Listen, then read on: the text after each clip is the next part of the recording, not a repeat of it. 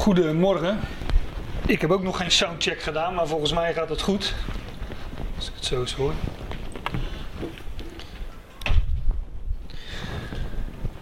Goed om uh, weer eens in jullie uh, midden te zijn. Het was alweer een paar maanden geleden en uh, vooral mijn dochter popelde om hier weer naartoe te gaan. Want ik heb daar vriendinnen, pap. Dus ik ben de datum 14 maart niet vergeten. Daar ben ik regelmatig aan herinnerd de laatste tijd. Wanneer was dat ook alweer? 14 maart, uh, fem, 14 maart. Dus daar zijn we nu op, uh, op 14 maart. En uh, ik wil het vandaag eens met jullie hebben over dit begrip, wedergeboorte. En de aanleiding daarvoor is dat ik ehm, van iemand een vraag kreeg. Dat was, gaf bijbelstudie over de Efezebrief en... ehm, ja, ik zei iets over. Uh, ik meen dat het ging over de nieuwe mens. En toen vroeg iemand aan mij: Is dat hetzelfde als wedergeboorte? Nou, op dat moment uh, vond ik dat niet helemaal de gelegenheid om daarop in te gaan. Maar ik had wel zoiets van: ja, la, laat ik nou eens uh, dat woord in de schrift opzoeken: wedergeboorte.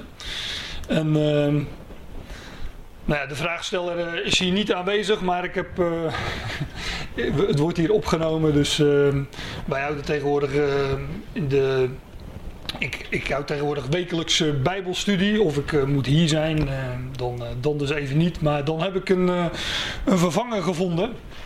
Dus de mensen die hier allemaal vorige keer mij gevolgd waren, die, die zijn er nu allemaal niet.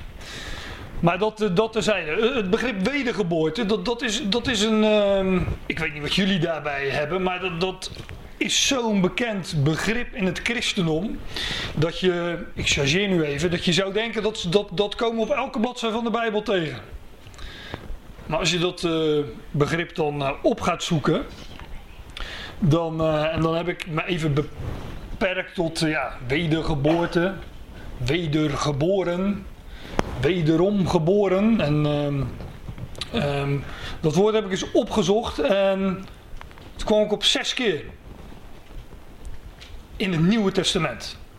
En ja, het, het, het is om zo te zeggen ook een, uh, een nieuw testamentisch begrip, want wedergeboorte kwam pas tot stand na de opstanding van Christus. Maar daar kom ik, daar kom ik straks nog wel, uh, wel op terug. Maar we vinden het zes keer in het Nieuwe Testament. Dat begrip dan, hè? wedergeboren, wederom geboren. uh, of wedergeboorte. En dat vinden we in drie verschillende woorden die met wedergeboorte vertaald zijn. Of, eh, of wedergeboren of wederom geboren, maar ik ga niet elke keer het hele rijtje opnoemen. Um, die Griekse woorden, hè, want het Nieuwe Testament is in het Grieks geschreven, dat, uh, ik, ik geef ze even op een rijtje. Twee keer in Johannes 3. Genao anoten. Ik spreek het maar gewoon zo uit zoals je het ongeveer schrijft. In 1 Petrus 1 ook twee keer. Dat is een antwoord. Ana genesos. En in Matthäus 19 en Titus 3. Dat is Pali Genesias. En wat natuurlijk opvalt als je deze woorden beziet, is dat je elke keer dit woord, hè, dat uh, genao, genesas, genesias, dat dat elke keer terugkomt. Dat daar een ander woord uh, achter staat of een, uh, een, voorvoegsel, heet dat denk ik, uh, ervoor. Maar dat woord genesias, dat kennen wij, want dat vinden we bijvoorbeeld in de Septuagint, de Griekse vertaling van het Oude Testament. De bekende Griekse vertaling van het Oude Testament, die ook door de apostelen in het Nieuwe Testament geciteerd wordt. Dat is de Septuagint. En hier staat in Genesis 2 vers 4 Biblios Genesios of Biblos Genesis. Uh, en dat betekent, nou ja, het is in de Statenvertaling vertaald met de geboorten van, van de hemelen en de aarde, of de geboorte des hemels en der aarde. maar dit woord Genesis of Genesis, dat betekent zoiets als wording. Nou we hebben een boek dat zo heet, maar dat boek vangt dus ook aan met de geboorten van uh, hemel en aarde, hè, de schepping daarvan. Um, maar letterlijk dus hè, het Biblos boek, bibliotheek voor mijn part, maar Biblos is boek, het boek Genesis van de hemelen en de aarde het wordingsboek, dat, dat, dat is het eigenlijk. De, het wordingsboek van hemel en aarde. En dat eerste boek van de Bijbel, dat, dat wij ook onder die Griekse naam Genesis kennen, ja, dat beschrijft dan ook de, de, de wording, de geboorte van hemel en aarde, van deze schepping. Nou, dat woord dus vinden we dan in, uh, in die vormen terug. dus ja, we hebben het over wedergeboorte, wedergeboren en wederom geboren. Dus dat woord geboren in het Nederlands, dat vinden we dus in het Grieks telkens terug in, in dit woord ja, Genesis, zeg, zeg ik maar even. Dat betekent dus of wording of geboorte, maar een geboorte is een wording. Dan ontstaat er iets.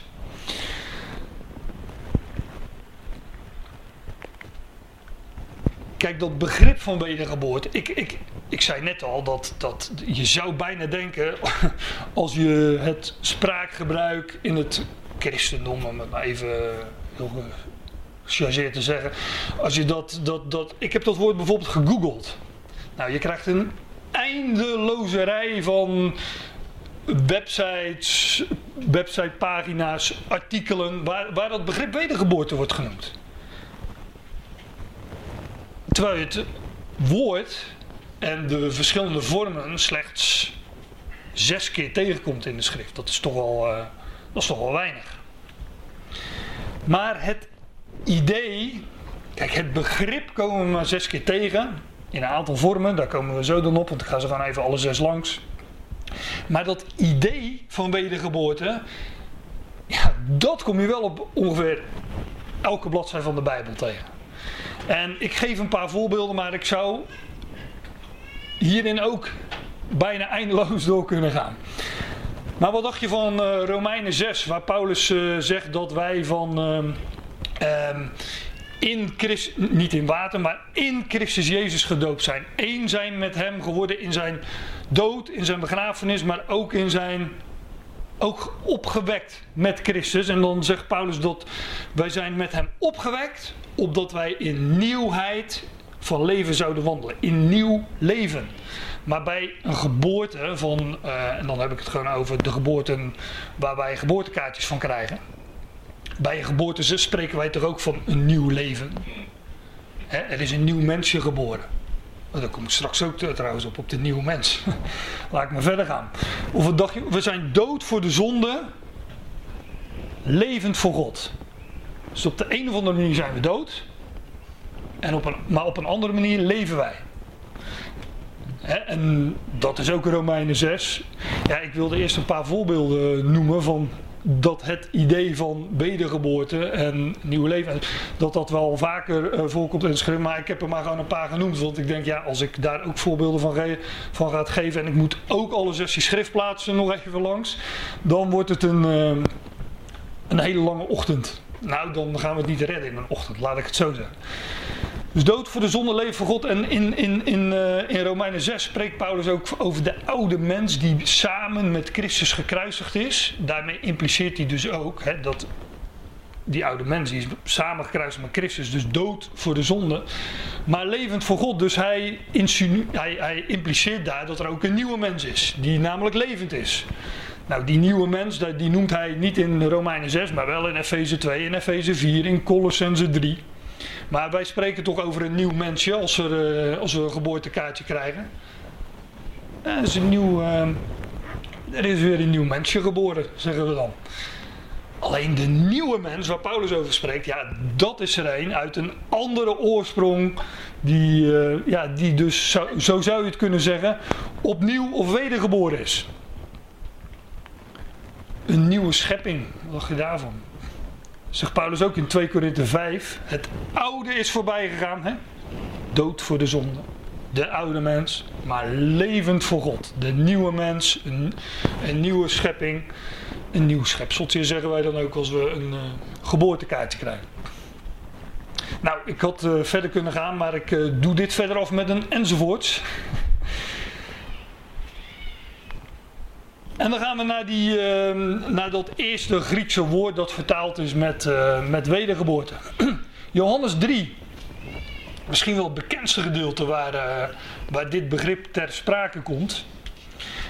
het gesprek van Jezus met Nicodemus. En ehm, ja, ik zeg, ik, ik zeg dat, het is een bekend gedeelte, want ook um, Johannes 3, vers 16 hè, komt uit dit hoofdstuk. Nou, dat is zo ongeveer het bekendste Bijbelvers in de, de schrift. Ik vroeg ooit uh, aan mijn zoon, uh, die daar totaal niet zit op te letten. ik vroeg een keer aan mijn zoon van wat is het bekendste vers in de Bijbel? Want ik wilde met hem uh, eens, uh, met, met, met mijn dochter, die, uh, de wilde ik, eens, ik wilde het dus hebben over Johannes 3 vers 16. Maar hij, hij zei tegen mij, ja, dat is 1 Korinthe 15 vers 22. Want zoals in Adam alle sterven, alzo zullen ook in Christus alle levend gemaakt worden. Dat is voor hem het bekendste vers in de Bijbel. Nou, daar was ik erg blij mee. Alhoewel Johannes 3 vers 16 natuurlijk ook een mooi is. Hè? Moet je ook door. Kijk, al zo lief heeft God de wereld. Dat hij zijn zoon, enige geboren zoon gegeven heeft. Opdat een ieder die in hem gelooft niet verderven of uh, verloren gaat, maar eeuwig leven heeft. Het leven van de toekomende eeuwen en eeuwen. En in Johannes 3, vers 17, dat moet je er altijd bij lezen, staat ook dat hij zijn zoon ge, gezonden heeft, opdat hij de wereld zou redden. Nou, daar komen we nu niet in, uh, maar, uh, want ik wil niet veel verder gaan dan Johannes 3, vers 7. Dus in vers 16 en 17 komen we niet meer. Maar ik begin wel even in vers 1, eh, gewoon voor het verband. Er was een, mens uit de Fariseeën genaamd Nicodemus, een overste van de Joden. En deze Nicodemus, uh, die was lid van het Sanhedrin. Lezen we ook later. Um, en zijn naam van Nike, overwinnaar of overwinning, en de, Demus van demos van het volk, hè, van democratie. Nou, laten we daar verder uh, niet te veel over zeggen. Verkiezingen zijn in aantocht. Er was een mens uit de Fariseeën genaamd Nicodemus, een overste van de Joden. Hij was overwinnaar van het volk en hij heeft ook alles met dat volk te maken. Dat zullen we ook nog lezen. Deze kwam s'nachts naar hem toe en hij zei tegen hem, ja, hij kwam s'nachts naar hem toe waarom dat was. Wil hij stiekem komen of is dat een, een, een typologische aanwijzing van iemand die tast in het duister? Want hij wist niet zoveel, dat blijkt wel uit, het, uh, uit wat komen gaat. Hij kwam in ieder geval s'nachts naar hem toe en hij zei tegen hem, Rabbi, leraar, wij weten dat u van God bent gekomen als leraar. Want niemand kan deze tekenen doen die u doet, tenzij God met hem is. En dan geeft de, geeft heer zo'n raar antwoord, zou je denken. Hij zegt, Jezus antwoordde, hij zei tegen hem, amen, amen. Voorwaar, voorwaar wordt het dan vertaald. Tenzij iemand opnieuw geboren wordt, kan hij het koninkrijk van God niet waarnemen. Oké, zal Nicodemus gedacht hebben. Want Nicodemus die gaf hem bij wijze van spreken een compliment. Hè? Tenminste, dat zal hij ongetwijfeld gedacht hebben. Niemand kan deze tekenen doen die u doet. Die wonderen, die tekenen. Tenzij God met hem is. En Jezus zegt eigenlijk, maar dan parafraseer ik het. Nicodemus, het maakt niets uit wat jij ziet en wat jij uh, daarvan vindt. Als je niet opnieuw geboren wordt, wederom geboren, dan maakt dat ja, hoe zeg ik dat uh, netjes? Nou, laat ik het iets Geen bal uit. Je moet opnieuw, wederom geboren worden. Dat, dat is wat Jezus tegen hem zegt. En uh, ja, dat jij die tekenen ziet en uh, uh, erkent dat, dat, dat doet er dan blijkbaar toch niet zo heel veel toe. Maar dat is een onderwerp apart. Ik, hier staat dus een, een woord, opnieuw geboren, wat Ehm, wat, wat vertaald wordt met wedergeboren worden. En de, nou, de Griekse woorden had ik al uh, genoemd, hè? Dat waar, dat, waar we ons, ons, waar we het, woord Genesis in herkennen. En dit woord, opnieuw wordt het mee vertaald, maar het is letterlijk, heeft het met boven, uh, opwaarts, van boven geboren worden, zou het erg letterlijk vertaald weergegeven kunnen worden. En hier zie je, laat ik daar nog even op wijzen, dat het, uh, dat zei ik al, Genesis is het boek van wording. worden of verwekken, baren, geboren worden. Daar, uh, daar heeft het dus mee te maken. Dus opnieuw, maar dan van boven geboren worden. En heb dat woord komt, uh, ik meen 10, 11, 12 keer voor, dat dit woordje opnieuw. Ik heb een paar voorbeelden waar het bijvoorbeeld wel vertaald wordt met van boven. En Matthäus 27. En zie het gordijn van de tempel wordt van boven tot beneden in tweeën gespleten. De aarde beeft en de rotsen worden gespleten. En bij de kruisiging van de Heer wordt dat, dat, dat gordijn van de tempel werd van boven tot beneden scheurde het. Ja, ook dat is natuurlijk een, een uitbeelding van hoe de weg van boven naar beneden uh, geopend werd. En, ja, en ook de toegang tot, uh, tot, tot, tot, de te, tot de tempel, het heilige der heiligen. Daar gaat de Hebreeënbrief over, over overigens. Maar dat terzijde. Jezus antwoordde, jij hebt geen enkele macht over mij als het jou niet van boven gegeven was, zegt hij tot, uh, tot Pilatus, meen ik. Ja, Pilatus. Dus het woord betekent uh, heel letterlijk weergegeven uh, van boven, maar het wordt ook wel vertaald met, met opnieuw. Ik zeg niet dat het niet vertaald zou moeten worden met opnieuw, want soms ja, kun je het in het verband waarin het staat gewoon niet vertalen met van boven. Um, maar zo is het woord wel opgebouwd. Dus uh, wanneer dat kan, zouden wij dat toch ook werkelijk wel op die manier uh, moeten, moeten bezien. Dus je zou Jezus zegt tegen Nicodemus: Tenzij iemand opnieuw, namelijk van boven geboren wordt, kan hij het koninkrijk van God niet zien of waarnemen. Nicodemus zegt tot hem: Hoe kan een mens geboren worden als hij een grijsaard is? Of oud is, zeggen geloof ik de standaardvertaling. Grijsaard. Kan hij soms voor de tweede keer de buik van zijn moeder binnenkomen of ingaan en geboren worden? Kijk, waar Nicodemus het hier over heeft, dat kennen wij ook. Tenminste, dat, dat kennen wij niet, maar dat kennen wij uit filosofie en godsdienst. Want hij heeft het over een reïncarnatie. En reïncarnatie betekent re opnieuw in het vlees worden. Dus dan kom, dan, ja, dan kom je dus opnieuw. Uh, dan, dan, kom je, dan een soort terugkeer in het vlees. Nou, ben je mooi klaar mee, denk ik dan. Want dan, dat is een oneindige cyclus. Want dat, dat, het, het, het vlees dat, dat is sterfelijk, het is vergankelijk. En uh, ja, daar worden we vrijwel dagelijks mee geconfronteerd.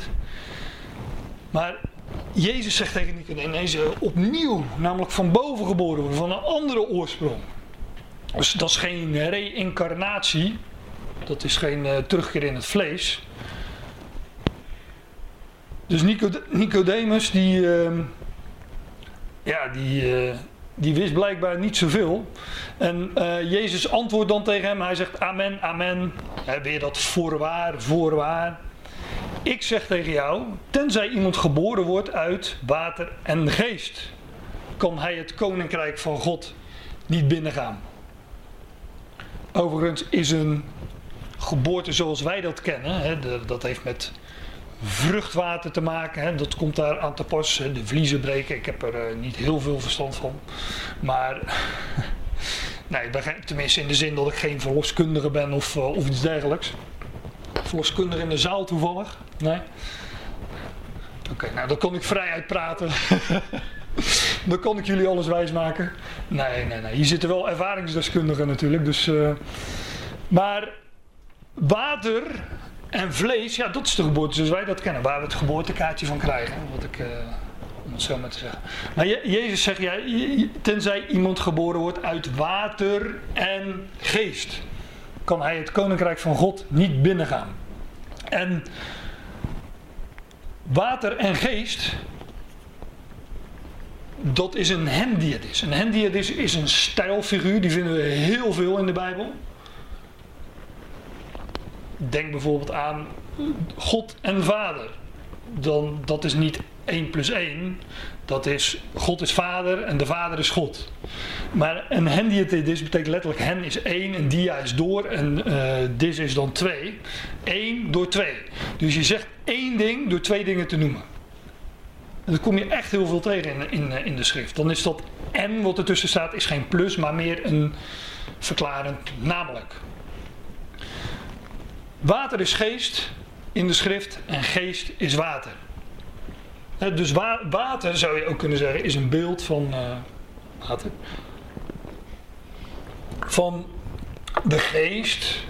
En dus, maar ook, ja, ook van het woord van God. Maar Gods woord is geest.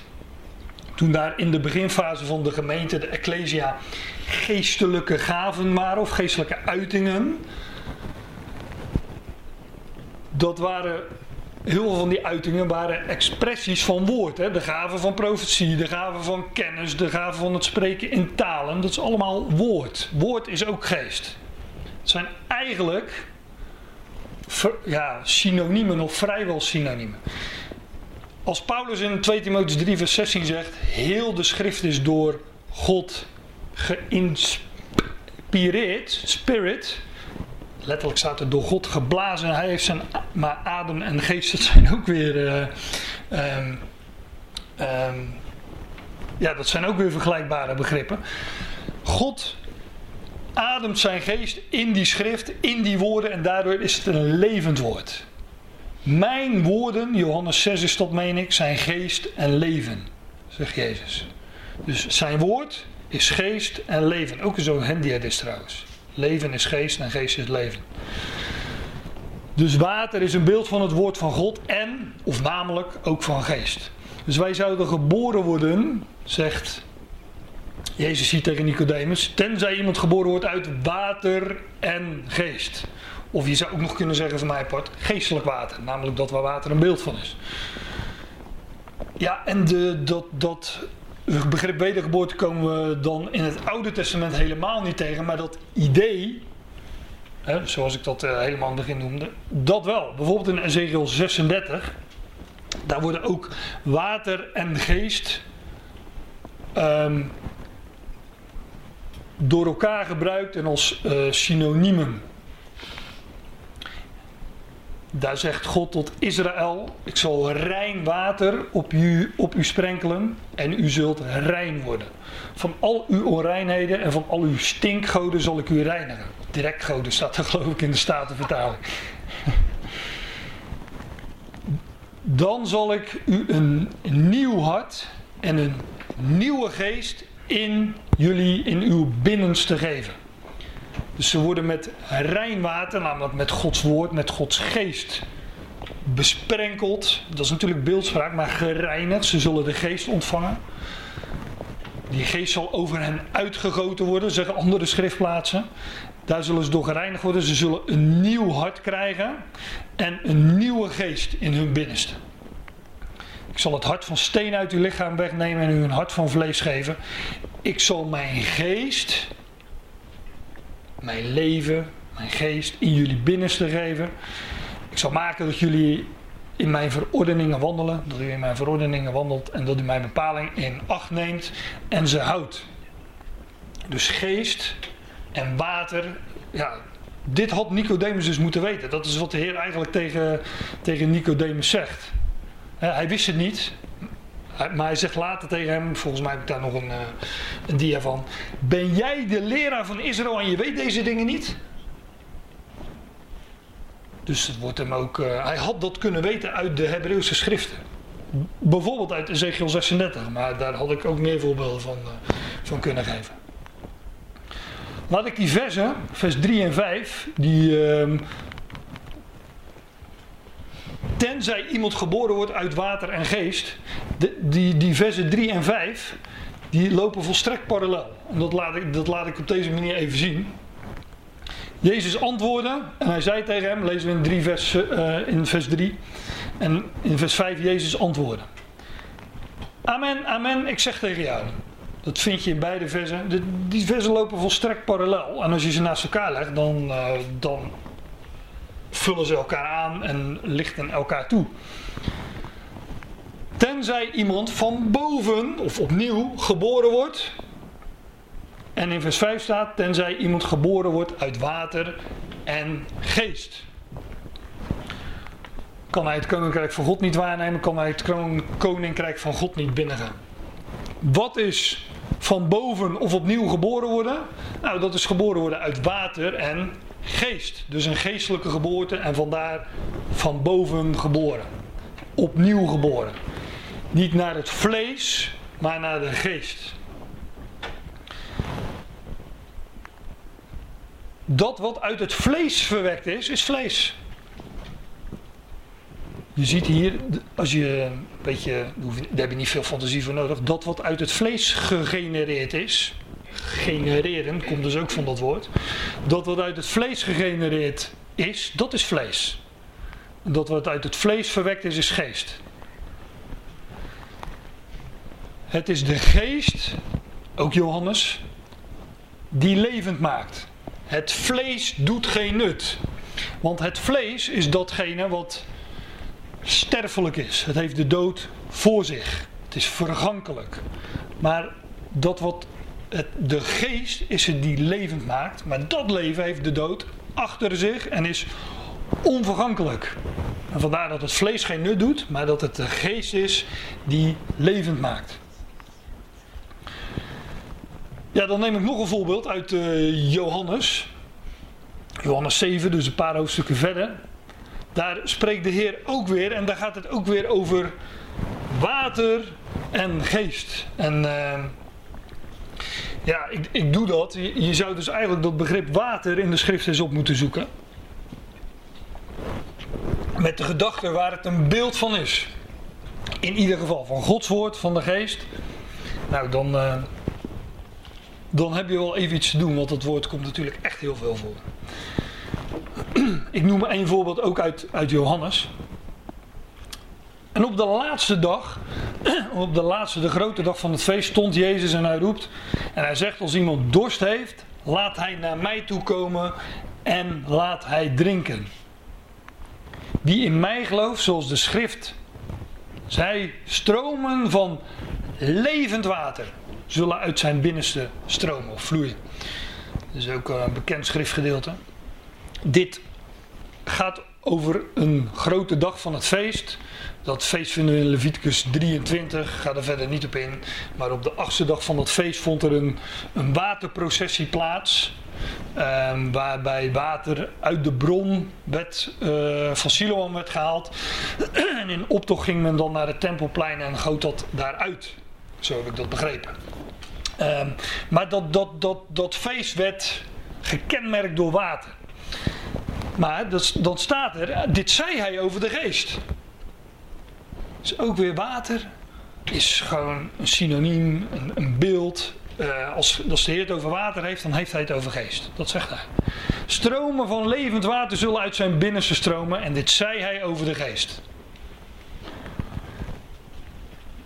En, en zij die in hem geloven, dit zei hij over de geest, die zij die in hem geloven op het punt stonden in ontvangst te nemen. Ja, want hier spreekt de Heer ehm, in het vlees om het zo te zeggen, maar hij zou spoedig sterven en opgewekt worden door Gods geest. En dan zou die geest beschikbaar komen, om het maar even zo te zeggen. Want er staat er ook wat Heilige Geest is of was nog niet gegeven, omdat Jezus nog niet wordt of was verheerlijkt. Dat betekent dat bij de opstanding van Christus die geest ehm, beschikbaar kwam. Om, het maar even zo te zeggen. En zo is het ook met wedergeboorte. Want opnieuw geboren worden, van boven geboren worden, is een, ehm, is, is een geboorte uit water en geest. En dat is tot stand gekomen bij de opstanding van Christus, want Hij is de eersteling. Die die geest, dat onvergankelijke leven ontving. En de Heer zegt ook straks, ehm, in, een, volgende schriftplaats die ik laat, laat zien, dat hij zegt wanneer jullie mij zullen gevolgd zijn in de, in de wedergeboorte. Nou, is nog even dit vers. Volgende je niet dat ik tegen jou zei, jullie moeten opnieuw geboren worden. Dit is datzelfde woord, diezelfde uh, woord uh, uh, combinatie van opnieuw of van boven geboren worden. Dus dat is dit is de tweede keer dat we, uh, dat we dit woord tegenkomen. Eén keer in Johannes 3 vers 3 en één keer in Johannes 3 vers 7. Jullie is overigens meervoud. Verwonder je niet dat ik tegen jou zei, Nicodemus, jullie moeten opnieuw geboren worden, want het geldt voor het volk Israël. En, uh, ik ga dat niet meer verder lezen, maar de Heer zegt, zegt tegen hem, jij bent de leraar van Israël en jij weet deze dingen niet. Hij had dat dus, ja, zeker als de leraar van Israël, had hij dat moeten weten. Maar wij gaan verder. In 1 Petrus 1, vers 3 en 23 komen we dit woord tegen. Anna Genesas. Ik heb overigens, dit zijn strongcodes voor degenen die dat uh, op willen zoeken. Um, al die woorden hebben een uh, unieke, uniek, uniek nummer, unieke code. En als je dat woord opzoekt, dan zie je meteen waar het, uh, waar het nog meer voorkomt. En in, in een goede je hebt ook bepaalde woordstudies waar dan ook nog eens bij staat van, welke, van welk woord welk woord dit weer familie is. Petrus zegt, gezegend zij de God en Vader van onze Heer, Jezus Christus, die na zijn grote ontferming, grote barmhartigheid, ons opnieuw verwekt tot een levende hoop door de opstanding van Jezus Christus uit de doden. Dit woord wordt dus ook vertaald met wedergeboren hè? en uh, in deze vertaling opnieuw geboren. Anagenesos opnieuw en heeft ook weer met uh, een, een, een, uh, een opwaartse richting te maken, Anna. En ja, opnieuw verwekkende hè, van genereren, anagenesos. En uh, nou ja, generate, regenerating in het Engels. Maar hij, zegt Petrus, heeft ons opnieuw verwekt, zegt hij tot zijn uh, lezers, tot een levende hoop. Onze, de, nou, ja, natuurlijk schrijft Petrus hier tot, uh, tot zijn volksgenoten. En wij hebben uh, wellicht een, ander, wij hebben een andere hoop dan, uh, dan, dan, dan, dan Israël. Dat, dat, dat, zijn onderwerpen die, ja, die wil ik nu een beetje, wil ik een beetje aan voorbij gaan en echt specifiek op dat woord inzoomen. We komen straks overigens nog in een, in een schriftplaats van Paulus, in Titus, dus ook, ook hij gebruikt dat woord. Maar ja, de, ook wij dat kan ik natuurlijk wel zeggen. Ook wij hebben een levende hoop. Ook wij hebben een verwachting van leven. Hè, een toekomstverwachting. En ook bij ons is dat door de opstanding van Jezus Christus uit de doden. En zo ook voor de lezers van, uh, van Petrus. Hij is de eersteling, hij is opgestaan, hij heeft nieuw leven aan het licht gebracht. Hij, zo zou je het kunnen zeggen, is de eerste die in die zin opnieuw van boven geboren is. En um, hij heeft Peter zegt, hij heeft ons opnieuw verwekt. Dit wordt dus tot een levende hoop. Nou, dat is dus de eerste keer dat dit woord voorkomt. En, uh, dit betekent dat ik een aantal versen oversla. Ik ga van vers 3 naar vers 22. Heb dan elkaar waarheidsgetrouw en op intense wijze lief. Als opnieuw verwekt. Weer dat woord anakinesis. Opnieuw verwekt zijnde. En ja, wat wat wij, wat, wat wij gemeen hebben met elke Adamiet, is dat wij uit vlees geboren zijn.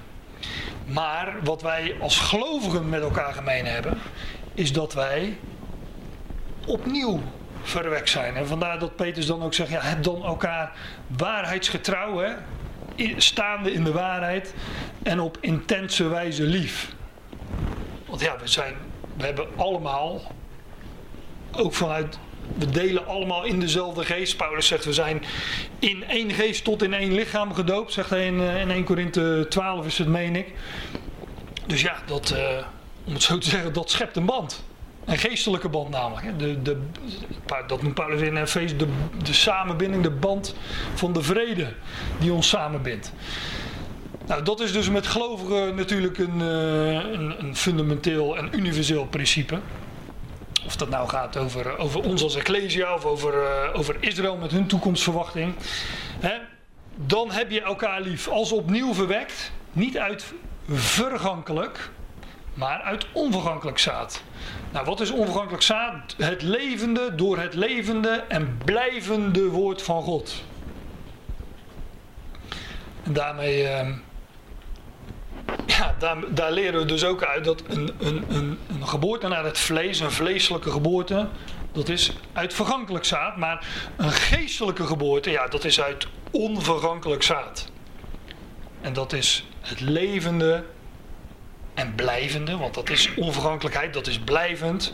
Het levende en blijvende woord van God. Opnieuw verwekt uit geest, door geest, hoe je dat ook wilt zeggen. Ja, door het woord. Want dat zijn, dat zei ik al, mijn woorden zijn geest en leven, dat zijn synoniemen. We zijn verwekt door het levende en blijvende woord van God. Onvergankelijk zaad. Nou, dat zijn de schriftplaatsen die, uh, waarin Petrus uh, dit woord gebruikt. Hè, opnieuw verwekt zijnde, dat dan ook vertaald wordt met, uh, met wederom geboren worden. Ja, dan zijn we al bij de laatste twee. Matthäus 19 en Titus 3. Pali-Genesias. Nou, ik ga eerst naar Matthäus 19 en dan uh, sluit ik af met uh, die schriftplaats van, uh, van Paulus, Titus. En Jezus zei tegen hen, tegen zijn, tegen zijn discipelen: Ik zeg tegen jullie dat jullie die mij volgen in de wedergeboorte, en hier staat dus dat woord paligenesia, wedergeboorte. En dit is nou het woord waarvan je echt kunt zeggen, ja, dat is het woord wat echt vertaald moet worden met wedergeboorte. Want hier komt echt het woord uh, weer of weder in terug. Weer worden. Als je bent wedergeboren, dan, dan word je weer. ben je weer geworden of een weerwording. Ja, dat is geen Nederlands natuurlijk, maar. Of een. Uh, um, ja, Genesia heeft met, met genereren, hè, dat zei ik al, dat heeft met genereren. Dus je wordt weer gegenereerd. Alleen opnieuw gegenereerd, namelijk uit een andere oorsprong, niet uit het vlees, maar uit de geest. Dat is wedergeboorte. Paligenesia, weerwording is dat letterlijk. Um, Jezus zei tegen hem, amen, ook weer dat voorwaar. Ik zeg tegen jullie dat jullie die mij volgen in de wedergeboorte, wanneer de zoon des mensen op de troon van zijn heerlijkheid zal zitten, ook jullie op twaalf tronen zullen zitten, om de twaalf stammen van Israël te oordelen. Nou, die setting is natuurlijk uh, erg Israëlitisch.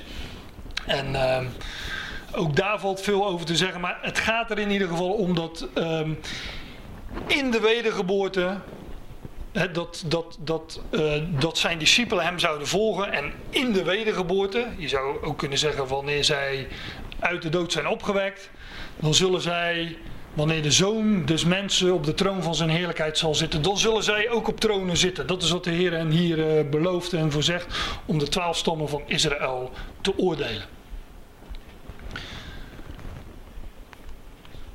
Paulus in Titus 3. Titus 3, uh, eh, ik begin even in vers 4. Het woord komen we tegen Paligenesia in uh, vers 5. Maar toen de goedertierenheid en de genegenheid, filantropia. God is een filantroop. Ja, hij heeft liefde, genegenheid voor mensen. Ik denk altijd de mensen die wij filantropen noemen, die uh, zijn dat toch wel filantropen. Nou, dat, uh, maar dat, dat, is wel grappig, dat Griekse woord, dat, uh, ja, we kennen aardig wat Grieks. zo, zonder dat we ons daar vaak van bewust zijn. Maar toen de goede tierenheid en genegenheid voor mensen, dat, dat is het letterlijk, ik weet niet eens hoe, hoe het er in de vertaling staat, zoiets van menslievendheid zijn of zo. Toen de goede tierenheid en de genegenheid voor mensen van onze redder, God, tevoorschijn kwam of verscheen, redt hij ons, niet om werken in rechtvaardigheid die wij doen, maar naar zijn ontferming. He, dus zijn werk, op dat, dat zegt Paulus weer in, in 1 Korinthe 1 en, en vaker, opdat het zij wie roemt, die roem in de Heer. Is niets van ons bij, het is zijn werk. Dat zegt hij hier ook. Hij redt ons niet om werken in rechtvaardigheid die wij doen, maar naar zijn ontferming of barmhartigheid. Door het bad van wedergeboorte. En van vernieuwing van Heilige Geest. Zie hoe, hoe Paulus hier ook weer een, een, eh, een toespeling maakt op water. Het bad van wedergeboorte. Dus dat is een, een bad. Want ja, wedergeboorte, dat, dat, dat, dat, dat reinigt ons ook. daarmee zijn we in één keer van al onze vuiligheid af, om het zo te zeggen. Want wanneer wij zijn weder, zijn we dood voor de zonde. Wanneer we zijn wedergeboren uit geest, zoals we de geest hebben ontvangen. Je kan die dingen op zoveel verschillende manieren zeggen. En uh, ik ken mensen die zeggen van ja, als het, uh, als het er anders staat, is het ook altijd wat anders. Nou, ik ken mensen die werken in het onderwijs, die zeggen mij juist van ja, als je iets duidelijk wilt maken, moet je alle aspecten daarvan laten zien. Dan moet je de dingen op verschillende manieren uh, onderwijzen. En ja, dat is, als je het mij vraagt, ook wat, uh, wat, wat, wat de brievenschrijvers, hè, met name Paulus, ook doet. De dingen op verschillende manieren naar voren brengen. Hè, de nieuwe mens, een nieuwe schepping, door het bad van wedergeboorte. Ja, wat is dan het bad van wedergeboorte? Nou, vernieuwing van de Heilige Geest. Het staat er gewoon achter. Dus, dus, in dit vers zegt hij het al op, uh, op twee manieren. En um, ja, dat, dat, dat bad waar hij over spreekt, hij gebruikt dat woord uh, ook in Efeze 5. Daar spreekt hij over de Ecclesia. En daar spreekt hij van reinigen. He, en daar zegt hij. Ja, dat, dat, het is een geweldig gedeelte Efeze 5, maar dat Christus zich overlevert voor zijn Ecclesia. En hij geeft daar, uh, um, hij geeft daar de mannen als voorbeeld. Hij geeft daar de, de, de mannen in het huwelijk, geeft hij Christus als voorbeeld. En dan zegt zoals Christus zich overlevert voor haar, namelijk de Ecclesia, zo ook de mannen in alles. Maar hij zegt, daar, hij zegt daarbij opdat Christus, hè, opdat hij haar zal heiligen. Wij zijn als Ecclesia geheiligd, apart gezet. En hij heiligt ons met als, als doel, maar dat, dat, dat is de Efezebrief, dat wij in, in de dat wij één met Hem zijn en in de toekomst met Hem ook deze hele schepping zullen onderschikken, besturen, uh, op de plek brengen waar hij het wil hebben, verzoenen enzovoorts. En de positie die Christus heeft, daar delen wij in. En, en Christus levert zich, dat doet hij nu al, voor zijn Ecclesia over, eh, opdat hij haar zal heiligen, haar reinigende. In het bad des waters, in het waterbad. Ja, wat is dat waterbad? Nou, er staat er gewoon achter in. In woord in zijn woord natuurlijk, maar in, in, in het woord voor mijn part. Maar, ja, maar zijn woorden zijn geest en leven. Het, en dat, daarom is het het levende en blijvende woord van God. En daar, dat reinigt ons, dat heiligt ons, dat vernieuwt ons. En dat woord is, ja, dat, dat is geest. Mijn woorden zijn geest en leven. En uh, ik geloof dat het ook Johannes is in een van zijn brieven die zegt, ja, beproef de geesten dan, of ze uit God zijn. Wanneer woorden tot ons komen, ja, beproeven, testen en behoud het goede. Dat is ook weer Paulus overigens. Maar door het, hij redt ons niet om werken in de rechtvaardigheid die wij doen, maar naar zijn ontferming door het bad van wedergeboorte. Wat is dat nou? Dat is vernieuwing van de Heilige Geest. Dan word je ook, ja, vernieuwing opnieuw geboren. Niet reïncarnatie, opnieuw in het vlees. Nee, vanuit een totaal andere oorsprong van boven.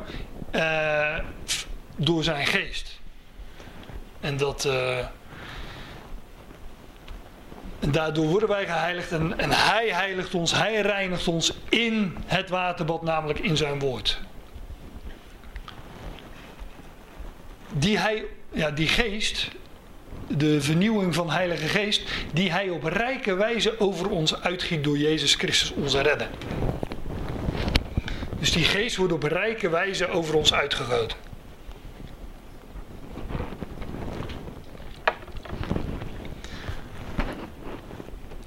Die, dat uitgieten, dat is natuurlijk ook een term, die wordt normaal gesproken ook gebruikt voor water. Of voor wijn, maar, maar ja, ook wijn heeft natuurlijk alles met, water, uh, met, met geest te maken. En als het nodig is, wordt water ook in wijn veranderd. Maar die hij, hij giet dat dus uit zoals, zoals water over ons uitgegoten wordt. Zo wordt die geest over ons uitgegoten. En uh, nou, die geest, uh, dat, die, die beeldspraak, ook die komen we nogal eens tegen. Ik heb er een, uh, een paar genoemd. Handelingen 2 is misschien de bekendste. Hè, waar de, de, de, de, de, de beschrijving van de Pinksterdag en de toespraak die Petrus daar geeft. Maar in Romeinen 5 staat bijvoorbeeld dat de liefde van God in onze harten uitgegoten wordt en uh, wat lazen we net? Dat, de geest in, uh, dat we de geest ontvangen en de geest uh, ons hart vernieuwt. Ik zal jullie, dat in Ezekiel 36 dat over Israël, ik zal jullie een nieuwe geest in jullie binnenste geven. Nou, dat, de geest, dat is dus een ja, synoniem ook voor nieuw leven, nieuwe schepping.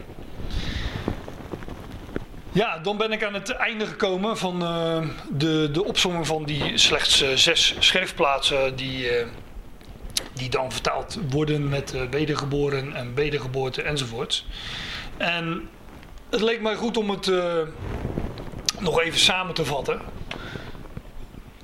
Kort dus, want dat had natuurlijk ook veel langer gekund. Maar ja, dit, dit, dit, dit moet natuurlijk duidelijk zijn. Wedergeboorte is Nicodemus geen geboorte in het vlees, geen terugkeer in het vlees. En dat wat je dan in, weet ik, filosofie en godsdiensten tegenkomt, reïncarnatie, is natuurlijk gewoon een, een surrogaat, een slap aftreksel van de werkelijke, van wat wedergeboorte werkelijk is. Dat heeft met opstanding te maken, met, met onvergankelijkheid en niet weer terugkomen in het vlees. En weder, ja, wedergeboorte, dat um, is leven vanuit een andere nieuwe oorsprong. En vandaar dat het ook pas tot stand kwam bij de opstanding van Christus. Hij is de eersteling, hij um, is de, hoe zegt Paulus dat in de eerste of tweede Timotheus? Hij is de eerste die onsterfelijkheid uh, heeft aangedaan of bewoond. Ik weet niet hoe het precies staat. Maar hij is de eersteling en hij heeft um, dat onvergankelijke leven ontvangen uit een andere en een nieuwe oorsprong. hij was de eerste. En ja, ik heb overigens uh, wel schriftplaatsen aangehaald uit het Oude Testament. Um, waar het idee van wedergeboorte, van, van de geest enzovoorts wel uh, naar voren wordt gebracht. Eén uh, ding heb ik niet eens genoemd en dat is um, het begrip, zoek die maar eens op, het begrip Gilgal. Gilgal, het Hebreeuwse woord Gilgal, dat betekent zoiets als een wiel of een rad of een omwenteling. Er vindt een omwenteling plaats. En dat wordt ook wel uh, uh, gebruikt, niet in de schrift, maar voor, het, uh, voor, voor. Een wedergeboorte is ook een omwenteling. Um, en dat, die, die, met name, de, je komt die, die plaatsnaam tegen in de Bijbel, Gilgal dat die staat typologisch, staat die ook voor dat nieuwe leven, voor wedergeboorte. Hè? Dat is ook leuk wanneer Israël ging door de Jordaan het beloofde land binnen. En waar kwamen zij toen doorheen? Door, ook, zij werden ook als het ware opnieuw geboren door water. want de wateren van de Jordaan weken. En zij kwamen, zij, zij kwamen aan in dat beloofde land. En waar kwamen ze aan? In Gilgal.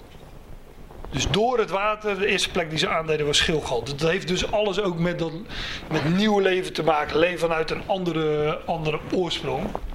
Nou, daar zouden we een, bijbelstudie op zich over kunnen houden.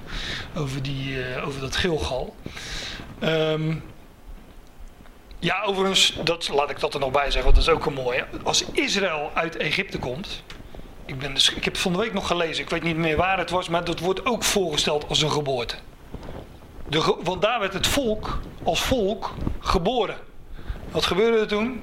Ook dat ging door water, namelijk door die Schelfzee. Water en geest, daar, dat is opnieuw geboren worden, wederom geboren. Nou, dat vind je dus ook in al die, die geschiedenissen, um, vind je daar uh, typologische verwijzingen aan, om het zo te zeggen. Ja, wedergeboorte is geboorte, verwekking uit geest. Nou, dat uh, heb ik toch wel kunnen benadrukken, hoop ik. Ook nieuw leven dat de dood achter zich heeft. tot stand gebracht door de opstanding van Christus. En hij, ja, dat zegt Paulus in Colossense 1 vers 18, laat ik daarmee afsluiten. Hij is de eerstgeborene uit de doden. Daar wil ik het uh, voor deze ochtend bij, uh, bij laten. Ik, uh, ja, laten we afsluiten met, uh, met hem te danken. En daarna gaan we naar de koffie natuurlijk. Hè.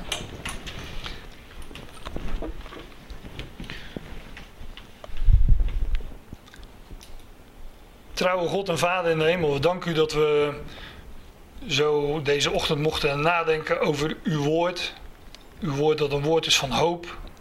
Heer, in een wereld waar, ja, waar zoveel, waar we elke dag geconfronteerd worden met vergankelijkheid, met sterfelijkheid, met onze, met alle tekortkomingen. Heer, maar u heeft die, die schepping ook aan de, uh, u heeft die schepping aan de vergankelijkheid onderworpen, opdat die, deze oude schepping een nieuwe zal voortbrengen. Heer, en wij mogen al in die wetenschap leven. Wij mogen al weten dat we uw geest ontvangen hebben. We mogen weten dat we in nieuwheid van leven mogen wandelen. Heer, en daar dank u voor. En we danken u ook dat we mogen weten dat dat het deel zal zijn van heel de schepping. Dan zal, er, dan zal de dood er niet gedaan zijn. Dan zal uh, elke knie zich voor u buigen en dan zal uh, elke tong beleiden dat Jezus Christus Heer is, tot eer van u, God de Vader. Heer, we danken u dat we daarbij bepaald mogen worden, elke dag weer, dat we op mogen zien naar u en dat we hoop hebben en dat we mensen zijn met hoop, met verwachting en dat we een geweldige toekomst tegemoet gaan. We u voor alles en we u bovenal dat u onze God bent, dat u alles plaatst in ons leven en in deze wereld. Amen. Dan gaan we nu naar de koffie. En. Uh, oh ja, nou, dat vergeet ik helemaal. Ik kreeg zojuist een, uh, een mooie fles wijn met, uh, met daarop een kaartje. Um, waarop die, dat, die, die tekst uit Filippenzen 4, ik meen dat vers 13 is. Ik vermag alle dingen in hem die mij kracht geeft. En. Uh, ik zou de muzikanten willen vragen um, of jullie dat willen spelen. Is dat mogelijk? Het zijn geweldige, dat is een geweldig vers natuurlijk. Het hele gedeelte is geweldig. Maar ja, onze kracht ligt in hem. Niet in eigen kunnen. En uh, hè, wij, zijn, wij zijn zwak. Wij zijn sterfelijk. Wij zijn vergankelijk. Maar wat, uh, ja, wat, wat een kracht geeft dat om hem te kennen. En, uh, en, en, en, ook zijn, ja, te weten dat dat we zijn geest hebben ontvangen, zijn leven.